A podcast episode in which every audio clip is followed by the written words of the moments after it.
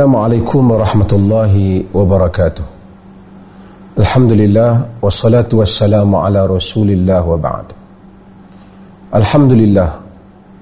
Kita baru saja merasa sedikit kegembiraan dengan apa yang dicapai oleh umat Islam di Gaza walaupun mereka teruk dibantai oleh Israel ataupun kerajaan Yahudi Zionis Israel kali ini kelihatan tindak balas yang mereka lakukan terhadap Tel Aviv dan juga kawasan-kawasan lain yang merupakan penempatan Yahudi yang zalim dan jahat telah memberikan kesan ketakutan dan mengancam kaum yang sangat melampau itu. Kali ini saya ingin membicarakan tentang satu tajuk yang saya rasa penting. Kerana ramai orang bertanya kepada saya, apa akhirnya kesudahan Israel? Walaupun mereka kali ini Hamas menyatakan bahawasanya mereka dapat mengancam Tel Aviv sehingga Tel Aviv menuntut untuk gencatan senjata tetapi Israel berdiri dengan megahnya lagi dengan disokong oleh kuasa-kuasa besar dan disokong oleh uh, Amerika yang menggunakan vetonya senantiasa untuk membela kerajaan Yahudi Israel tersebut. Jadi saya mengambil ruang ini untuk membicarakan sedikit tentang pengkhabaran Al-Quran tentang masa depan kaum yang zalim dan jahat ini. Sebelum itu mungkin ramai orang juga bertanya-tanya bolehkah kita panggil kerajaan Yahudi ini Israel? Tidakkah Israel itu nama kepada Nabi Yaqub alaihi salam? Kita katakan kita panggil dia Israel kerana itu panggilan yang telah dipanggil padanya. Seperti mana kita ada orang bernama Muhammad tapi Muhammad itu bukanlah Muhammad Nabi Muhammad sallallahu alaihi wasallam.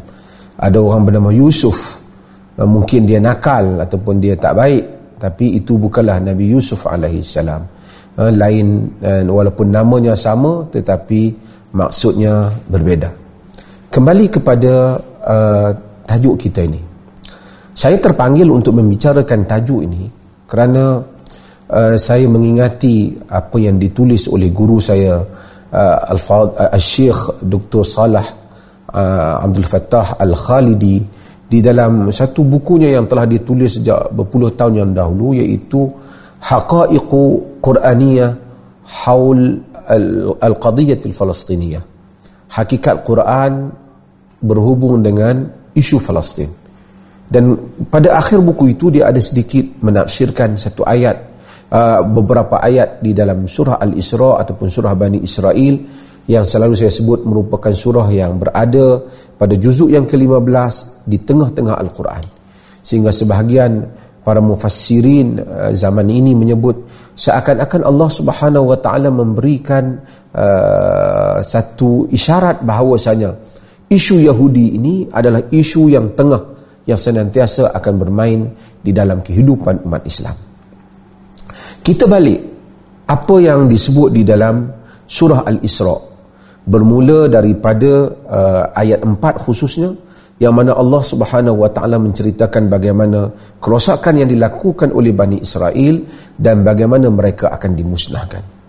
Allah Subhanahu wa taala menyebut wa qadayna ila bani Israel fil kitabi la tufsidunna fil ardi marratain wa la ta'lunna uluwan kabira. Maksudnya wa ila bani Israel.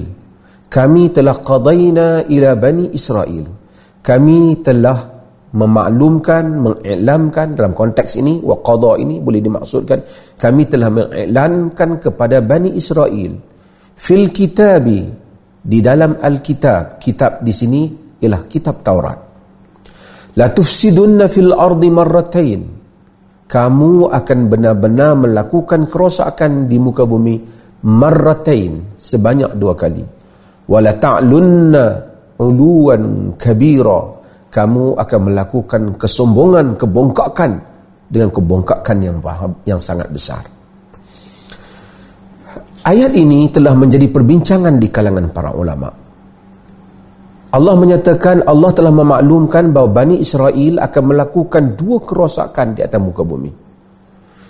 Apakah kerosakan ini? Adakah kerosakan ini yang dimaksudkan itu bermula daripada zaman Nabi Musa alaihissalam ataupun selepas daripada Nabi Musa yang mengendalikan kaum Bani Israel ini ialah Yusha' bin Nun pemuda yang mewarisi Nabi Musa AS ataupun selepas daripada itu pada zaman uh, uh, pada zaman Talut raja mereka yang yang yang yang saleh. Ataupun pada zaman uh, Daud pada zaman Sulaiman. Ataupun yang dimaksudkan ini pada zaman Nabi kita Muhammad sallallahu alaihi wasallam. Syekh Salah Abdul Fattah Khalidi dia berpendapat bahawasanya ayat ini menceritakan tentang kerosakan yang akan berlaku pada zaman ini kerana kaum Yahudi memang uh, banyak kerosakan mereka. Tapi konteks ayat ini ialah kerosakan yang akan berlaku pada zaman Nabi kita Muhammad sallallahu alaihi wasallam. Kerana Allah Subhanahu wa taala menyebut dua kerosakan yang akan dilakukan dan kesombongan dan keangkuhan yang besar kemudian Allah Subhanahu wa taala menyebut fa iza jaa wa'du ulahuma ba'athna 'alaikum 'ibadan lana uli ba'sin syadid شديد فجاسوا خلال الديار وكان وعدا مفعولا فإذا جاء وعد فإذا جاء وعد أولاهما apabila datang janji yang pertama yakni janji selepas kerosak janji pada kerosakan yang pertama Ba'asna alaikum ibadan lana. Kami akan menghantar kepada kamu ibadan lana. Hamba-hamba bagi kami. Perkataan hamba-hamba bagi kami ini memberi isyarat mereka ini adalah hamba-hamba Allah yang saleh. Kerana Allah Subhanahu wa taala apabila menggunakan perkataan ibad, ibadur rahman, Uh, subhanalladzi asra bi'abdihi seperti mana permulaan surah perkataan-perkataan ini menunjukkan mereka yang saleh servants of us servant of ours hamba-hamba uh, hamba-hamba kami. Allah juga menggunakan perkataan hamba tidak kadang-kadang tidak bermaksud pada yang saleh tetapi menggunakan perkataan abid. Wa ma rabbuka bidhallamin lil abid. Tidaklah Tuhanmu menzalimi abid yakni hamba ya yakni ini kepada orang-orang yang tidak beriman. Adapun perkataan ibadah lana memberi seakan isyarat bahawasanya hamba-hamba yang saleh. Ibadah yang benar-benar menjadi hamba Allah jaa wa'd fa iza jaa wa'du ulahuma apabila datangnya pada janji yang pertama yakni kerosakan yang pertama yang dilakukan oleh Bani Israel ba'asna alaikum ibadan lana kami akan hantar ke atas kamu hamba-hamba bagi kami. Yakni mereka ini orang-orang yang saleh hamba-hamba yang saleh. Siapa apa ciri mereka ini?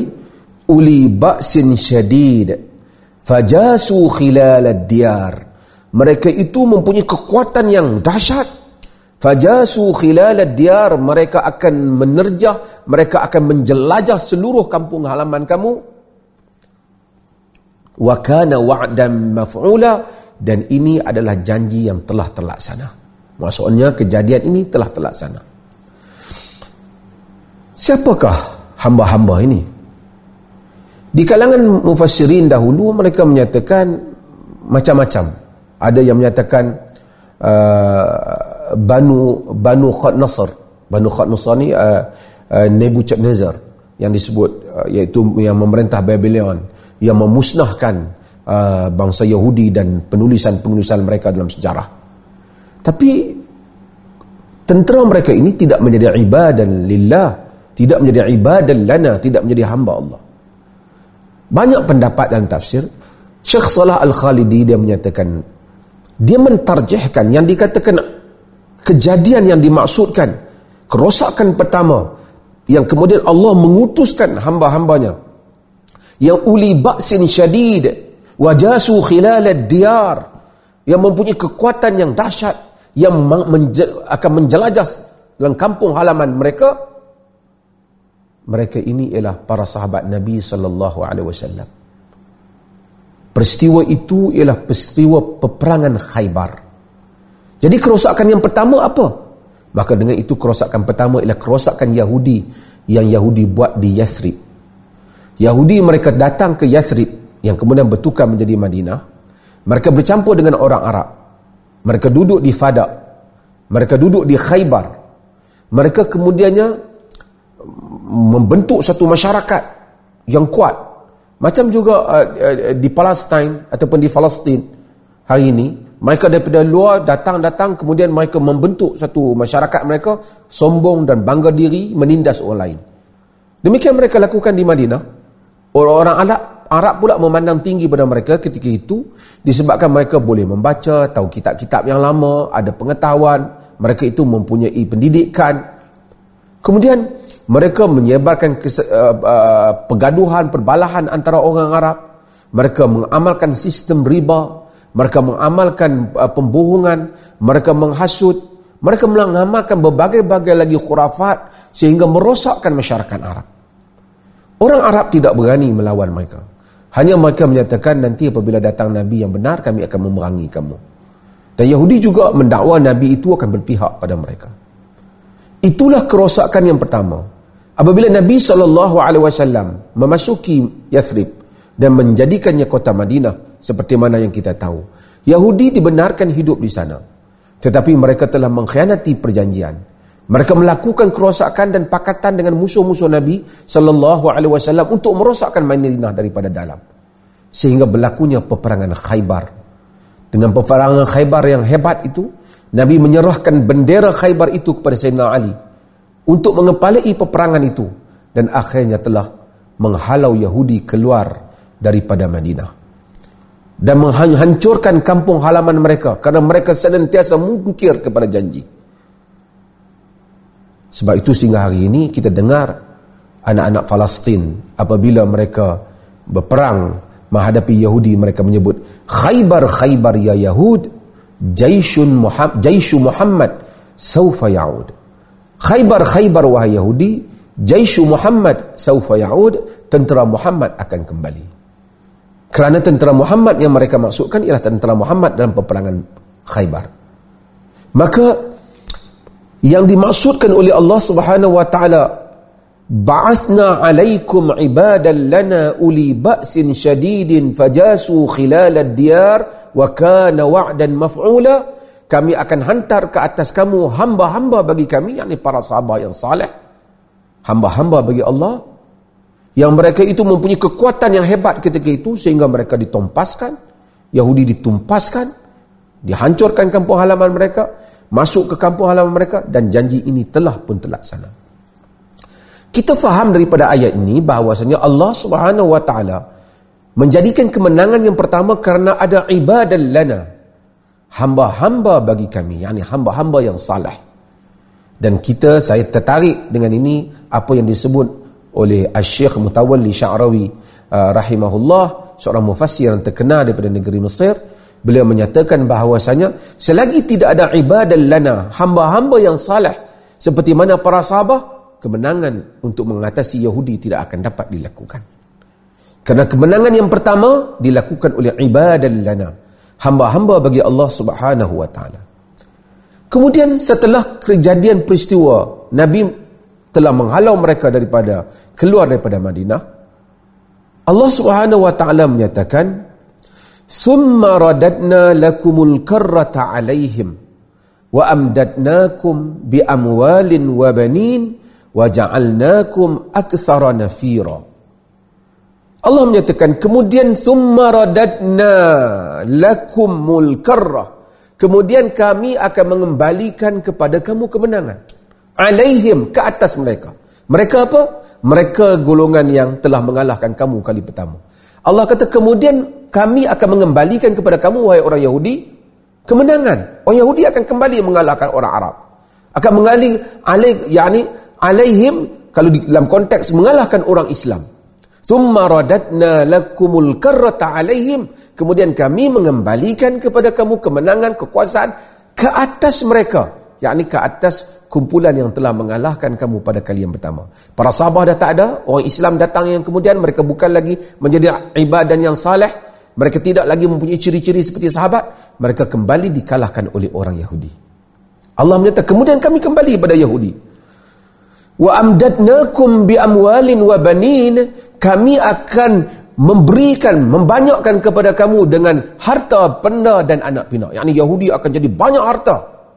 Dan juga ramai daripada sedikit Yahudi juga akan jadi ramai. Walaupun telah kononnya dibunuh dalam Holocaust, telah dibunuh oleh Hitler tetapi Yahudi dengan jumlahnya sudah meningkat uh, walaupun tidak tidaklah seramai uh, kaum Arab tapi mereka lebih ramai daripada yang sebelum. Dan kemudian Allah menyatakan wa ja'alnakum aktsara nafira dan kami jadikan kamu yang paling banyak mendapat sokongan. Siapa sokong? US sokong, barat sokong, kuasa-kuasa besar sokong, dunia sokong. Exactly apa yang berlaku pada zaman kini. Yahudi kembali harta banyak, syarikat-syarikat besar mereka punya, uh, monopoli harta mereka punya, lobby-lobby politik, kempen-kempen politik, Amerika dan seumpamanya, tak dapat menang mana-mana kandidat yang tidak menyokong mereka kerana mereka mempunyai biaya yang kuat di media, mereka menggunakan veto kosa-kosa besar. Kerana mereka aktsara nafira. Mereka paling banyak mendapat sokongan. Ini yang Allah ceritakan keadaan Yahudi.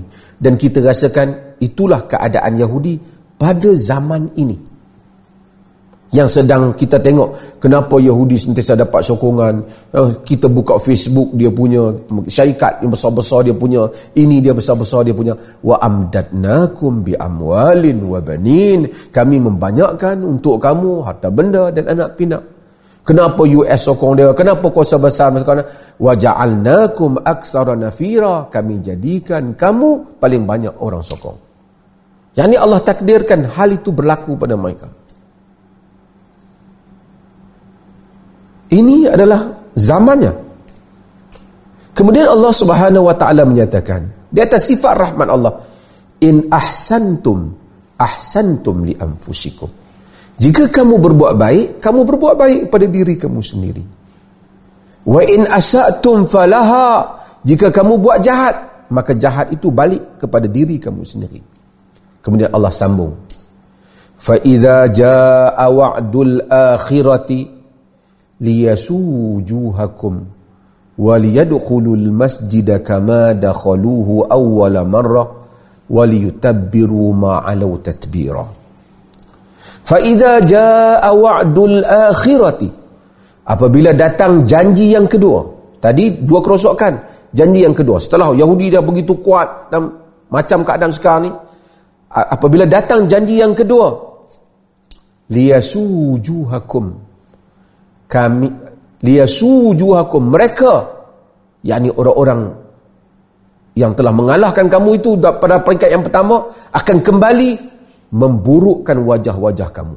Yakni segala yang kamu banggakan akan hancur akan diburukkan. Segala maruah kamu akan liyasujuhakum waliyadkhulul masjida kama dakhalu awwala marrah. Kama dakhalu awwala marrah dan untuk mereka memasuki kembali masjid itu seperti mana mereka memasukinya pada kali yang pertama. Apa masjid yang dimaksudkan di sini?